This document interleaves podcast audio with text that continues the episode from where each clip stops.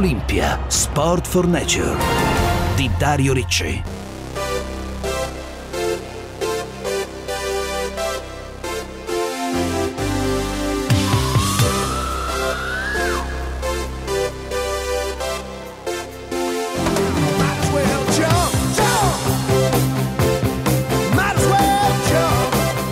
Un salto, un salto in lungo eh, e parecchio lungo perché oggi a Olympia Sport for Nature facciamo un salto da Asiago, da quello splendido altipiano, fino a Tokyo, fino a Tokyo 2021 perché eh, le Olimpiadi ci saranno, nelle Olimpiadi eh, ci eh, crediamo malgrado tutto e oltre ogni eh, ragionevole dubbio e difficoltà perché dovranno essere il momento della rinascita, della ripartenza. E allora oggi vi raccontiamo eh, una storia davvero particolare di un atleta che fino a Tokyo sta cercando di saltare con tutte le sue forze e finora già ci è riuscita molto bene, di un'azienda che la sostiene che guarda sì eh, a queste Olimpiadi trascinata da questa sua splendida testimonial, ma guarda anche altre parti del mondo, sempre nell'ottica dell'ecosostenibilità, no? perché questo è l'obiettivo di Olympia Sport for Nature, farvi vedere come, come sport, azienda aziende possono coniugare una cultura un linguaggio di educazione all'ecosostenibilità e anche e soprattutto dei gesti eh, assolutamente concreti per eh, migliorare o quantomeno tutelare la natura e il nostro ambiente. Stefano Tirelli, mio compagno di viaggio, docente di tecniche complementari sportive alla Cattolica di Milano, mental coach dei campioni, preparatore atletico, ben ritrovato a Olympia Sport for Nature. Ciao Dario e ben ritrovati a tutti gli ascoltatori. E poi allora saluto il eh, titolare di Brazzale SPA, azienda, antica azienda familiare ormai leader nel settore caseario, dicevamo dall'altopiano di Asiago, pensate questa azienda produce, eh, attiva nel mondo del latte fin dal 1784. Eh? Roberto Brazzale, benvenuto eh, oggi a Olympia Sport for Nature. Grazie, grazie dell'invito.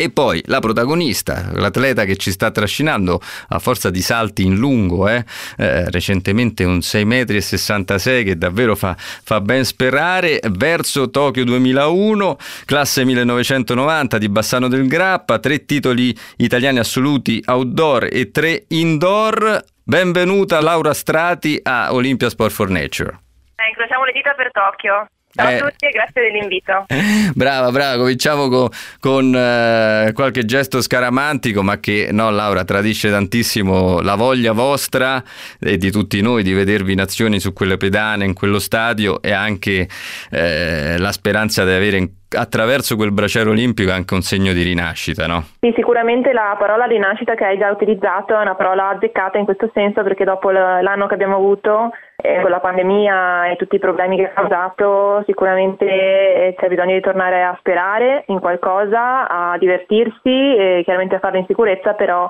eh, l'Olimpiade mh, chiaramente per noi atleti rappresenta magari la, la cima di un percorso è durato tanto tempo di sacrifici e di, eh, di, di, impegno, ma per tante persone può rappresentare anche una, una ripartenza dal punto di vista de,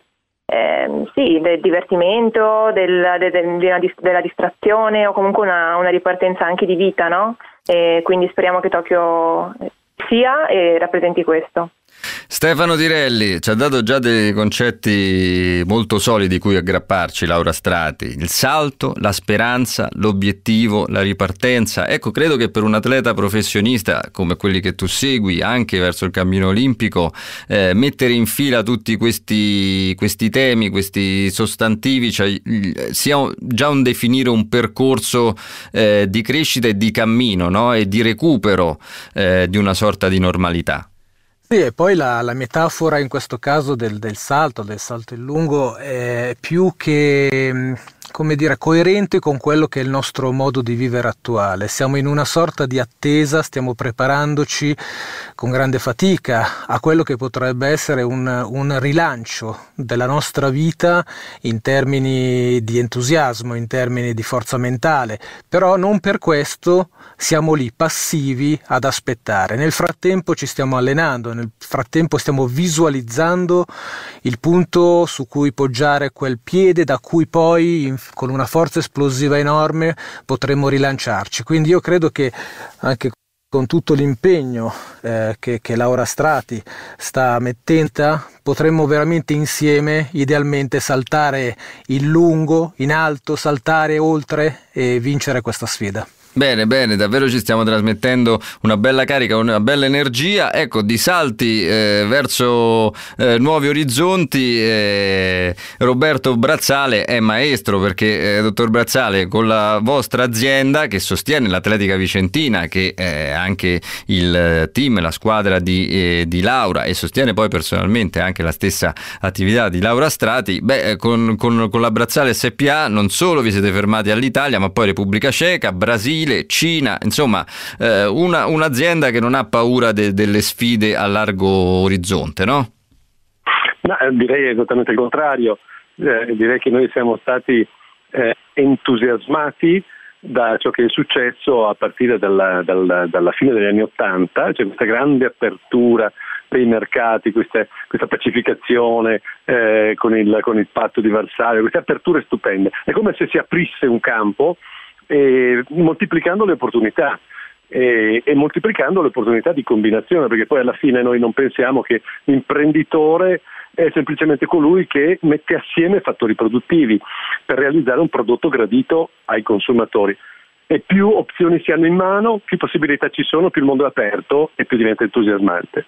Ecco, sicuramente entusiasmante è quello, è importante, significativo, è quello che state facendo soprattutto in Brasile, no? Stefano Tirelli, so che è un progetto che ti ha particolarmente affascinato e che volevi proprio fare un paio di domande al dottor Brazzale in merito.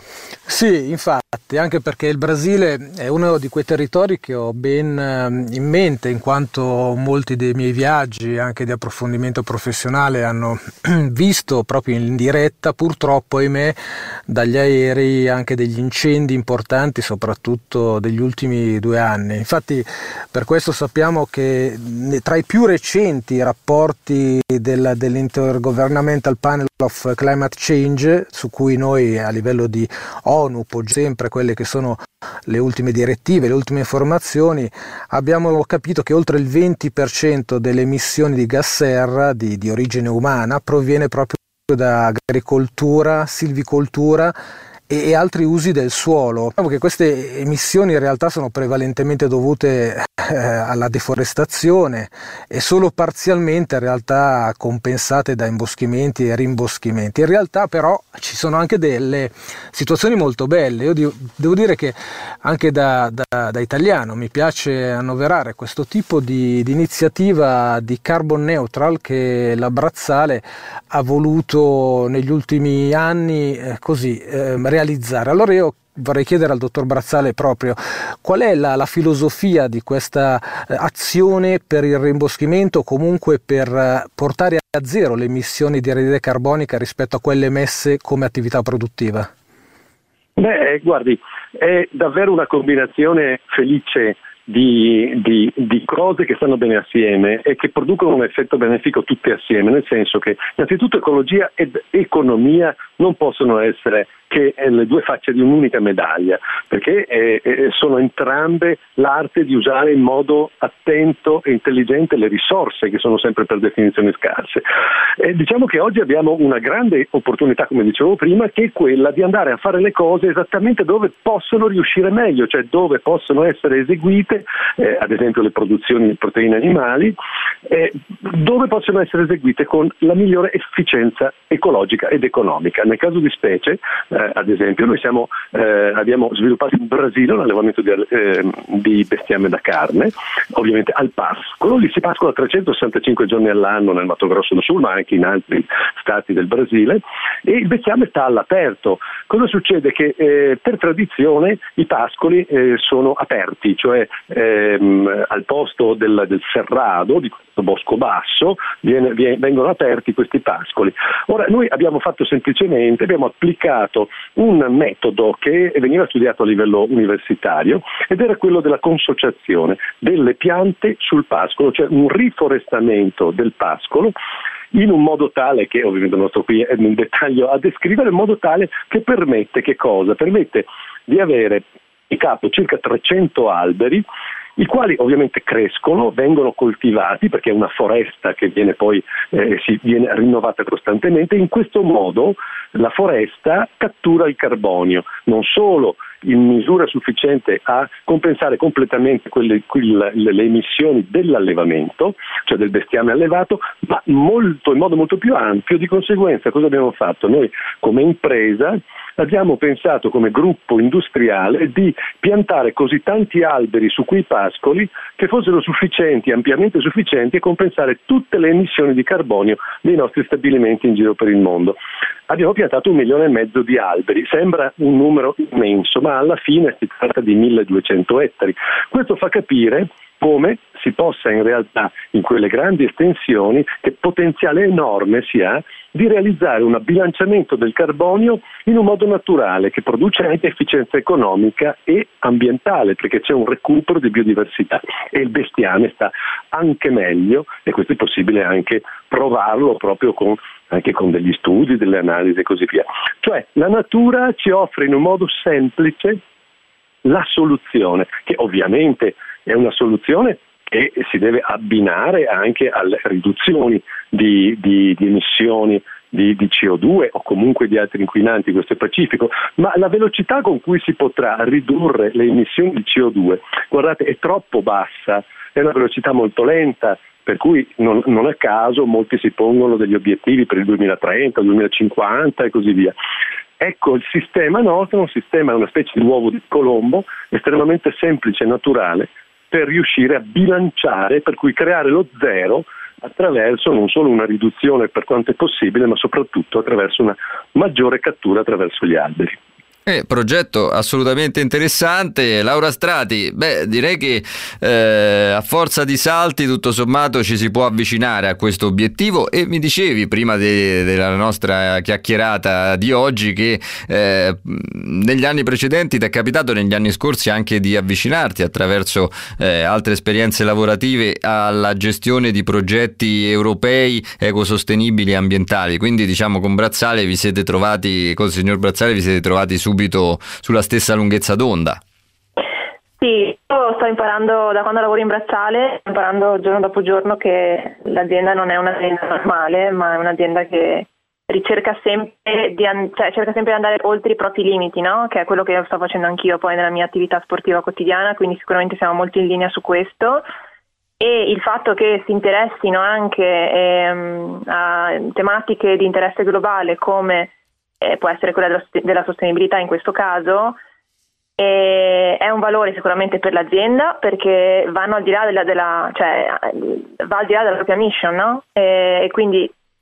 l'azienda ha raggiunto un, un, ottimo livello di successo, però il fatto che si interessi a tematiche trasversali di, interesse, di, di portata globale è sicuramente un, un elemento di potenziamento no, di quel successo che ha già raggiunto e, e sicuramente è un, eh, è un, motivo di orgoglio anche per me farne parte perché appunto è una tematica che mi sta molto a cuore, questa della sostenibilità. E, e come dicevi sì, in passato ho avuto l'opportunità di uno dei miei primi lavori eh, dopo, la, dopo, la, laurea è stato quello in, in una cooperativa molto importante di Bassano del Grappa e, ehm, nella gestione di progetti europei, quindi mi occupavo del, ero nel, nel team di sviluppo eh, e progettazione e, e, ho avuto l'opportunità di ehm, eh, seguire un progetto europeo sulle, su scambio di buone prassi sulle energie rinnovabili. E, um, ho preso parte a due viaggi in particolare, eh, uno in Irlanda e uno in Olanda, dove praticamente siamo andati eh, in questi paesi perché il, i, i, i, partecipanti a questo progetto ci mostrassero loro, che, che, che, buone prassi avessero applicato a livello territoriale, a livello locale loro eh, per la sostenibilità ambientale. In, in, Irlanda abbiamo visitato un impianto di turbine eh, gestito dalla comunità locale proprio lì, bellissimo, ci hanno spiegato proprio tutto il funzionamento, la storia eccetera in Olanda invece chiaramente siamo andati eh, a vedere come la, la mobilità sostenibile, no? quindi tutto il discorso delle biciclette, come funzionava, eh, ci hanno fatto fare insomma, dei giri anche proprio in bici, no, bellissimo. E noi, e noi a, nostra, a nostra volta li avevamo ospitati per ehm, fargli vedere appunto delle iniziative di orto, di orto eh, organico, di, eh, un, avevamo formato un gruppo d'acquisto sul, per il fotovoltaico, quindi ecco sì, è una tematica che, a cui mi sono diciamo, avvicinata così un po' per caso, però eh, sicuramente è una, è una tematica che mi interessa anche perché io nel mio piccolo cerco un po' di contribuire no, alla sostenibilità ambientale attraverso piccoli gesti che comunque fanno, possono fare la differenza. Eh sì, sono proprio comportamenti individuali, eh? lo stiamo imparando in questo periodo su uno scenario ancora più ampio ma complementare, no Stefano Tirelli? E devo dire, è veramente sempre gratificante eh, conoscere atleti come Laura, no Stefano, che riescono a guardarsi intorno, no? Noi che spesso siamo a contatto col mondo del calcio, per cui eh, ci troviamo con campioni che il più delle volte eh, ci parlano del fuorigioco, del, del fallo laterale, dell'espulsione data o non data, ecco quando si trovano atleti così consapevoli, credo che sia una marcia in più anche rispetto all'ottenimento poi dell'obiettivo sportivo, no Stefano? Sì, anche perché da, da docente di, di, scienze motorie, della facoltà di scienze motorie, so benissimo quanto l'atleta sia un punto di riferimento per, per, i giovani. Quando un atleta, come in questo caso Laura Strati, parla di ecosostenibilità, di progetto, di futuro in termini green, ecco, ha un potere maggiore di attrattività nei confronti proprio delle nuove delle menti giovani. Tra l'altro, una cosa che mi piace anche sottolineare è che i nuovi atleti sono anche molto più attenti agli stili di vita in generale, eh, per esempio l'alimentazione oggi è vista non solo come attenzione nei confronti di se stessi in termini di atleti performanti, ma anche di attenzione nei confronti dell'ambiente. Pensiamo che dal 1960 il consumo di, di, calorie pro capite nel mondo è aumentato di circa un terzo, quello di carne è raddoppiato. E quindi questo vuol dire che in generale l'uso di fertilizzanti chimici è sicuramente cresciuto di nove volte rispetto al 1960 e le aree naturali convertite in agricoltura sono oggi circa 6 milioni di chilometri quadrati che corrispondono praticamente a, a poco meno della superficie di tutta l'Europa, in questo caso vabbè, esclusa la Russia europea, però pensiamo allora questi atleti pensano in green non solo per se stessi ma anche rispetto all'ambiente e quindi decidono anche di alimentarsi in modo differente. Ecco, dottor Brazzale, dicevamo rispetto alla, alla carne, che i numeri, che, che, i volumi che fa la carne nel mondo, che ci ricordava Stefano Tirelli, noi nell'occasione preferiamo decisamente formaggio e latte. Tra l'altro eh, eh, mi viene da sottolineare che anche nel vostro stabilimento in Moravia avete sviluppato una filiera pienamente ecosostenibile, no? quindi insomma sottolineavamo anche che sentendoci prima di questa chiacchierata eh, vale la pena evidenziare che alcune cose le aziende aziende in questo percorso green eh, di tutela e rispetto dell'ambiente possono anche farle quasi da sole, no? saltando un po' la mediazione anche a volte fin troppo burocratica di, di enti, istituzioni, realtà politiche, ma insomma l'imprenditore se vuole può far molto. Eh, può far molto. Guardi, eh, forse la difficoltà maggiore sta in, uh, in una uh, scarsa propensione a, a cambiare atteggiamenti, a cambiare eh, anche paradigmi di consumo da parte del consumatore, il quale eh, istintivamente eh, tende a prendere le proposte nuove che vengono fatte, ma ci sono tutta una serie di freni eh, che normalmente le lobby del, del, diciamo, del, mondo di ieri, no? di chi, del mondo non sostenibile, eh, tendono a mettere in campo. E questo è abbastanza spontaneo. Guardi, semplicemente la difesa dei localismi, per esempio, è un gravissimo problema ed è un grave danno per l'ambiente, perché eh, senza una ottimale allocazione dei processi produttivi, cioè senza andare dove il clima, le condizioni complessive, la disponibilità di terra e così via rendono quel processo produttivo meno impattante, eh, ad esempio in termini di nitrati, ad esempio in termini appunto di emissioni e così via, se noi non allochiamo bene i processi produttivi noi stiamo facendo un danno all'ambiente, per cui difendere i localismi in un modo, mi permetto di dire, sciovinistico molto spesso, eh, può funzionare eh, da, diciamo sotto un certo punto di vista per la difesa di alcuni interessi particolari, ma certamente un gravissimo danno per l'ambiente. Perciò la cosa più importante oggi è che il consumatore impari a scegliere sullo scaffale i prodotti che sono più avanti, sono all'avanguardia, cioè che, hanno, che derivano da nuove filiere e che come tali ovviamente rompono anche delle consuetudini di consumo. Dobbiamo tutti quanti fare un, realizzare un, un, cambiamento, un grande cambiamento, non soltanto noi industria che proponiamo nuove filiere, ma anche il consumatore che deve avere l'intelligenza, la curiosità e il coraggio di scegliere nuovi prodotti. E allora sì, un passo in avanti da parte di tutti, o meglio, un salto in avanti, è il salto che eh, Brazzale sta facendo e che continua a fare su questo percorso, il salto che Laura Strati continua a fare con ottimi risultati verso eh, Tokyo 2021. Stefano Tirelli, a te il finale, direi che di salto in salto eh, siamo, siamo, partiti lungo un percorso che ci ha, ci ha fatto crescere anche oggi eh, maggi- e ci, ci lasciamo con una maggiore consapevolezza rispetto a quello che dobbiamo fare, ma anche a quello quello che si può fare insieme, squadra, aziende, testimonial e poi ognuno di noi, no Stefano? Sì, l'unione fa la forza, è il motto che segnala quella che è l'evoluzione mentale dei, dei team. Eh, sanno tutti che l'unione di differenti modi di pensare, ma per un unico obiettivo, realizza veramente grandi imprese ed è quello che stanno facendo queste aziende, come la Brazzale in questo caso, e atleti come Laura Strati e insieme noi siamo contenti anche di unirci per eh, il nostro claim che è Save Nature Sport for Nature. Allora cara Laura, facendoti i migliori in bocca al lupo per Tokyo 2021, ti chiediamo di unirti anche, anche te al nostro claim Save the Nature Sport for Nature. Ah, sicuramente mi unisco con molto piacere e ecco, cerchiamo di tutti di insieme Save the Nature e Sport for Nature.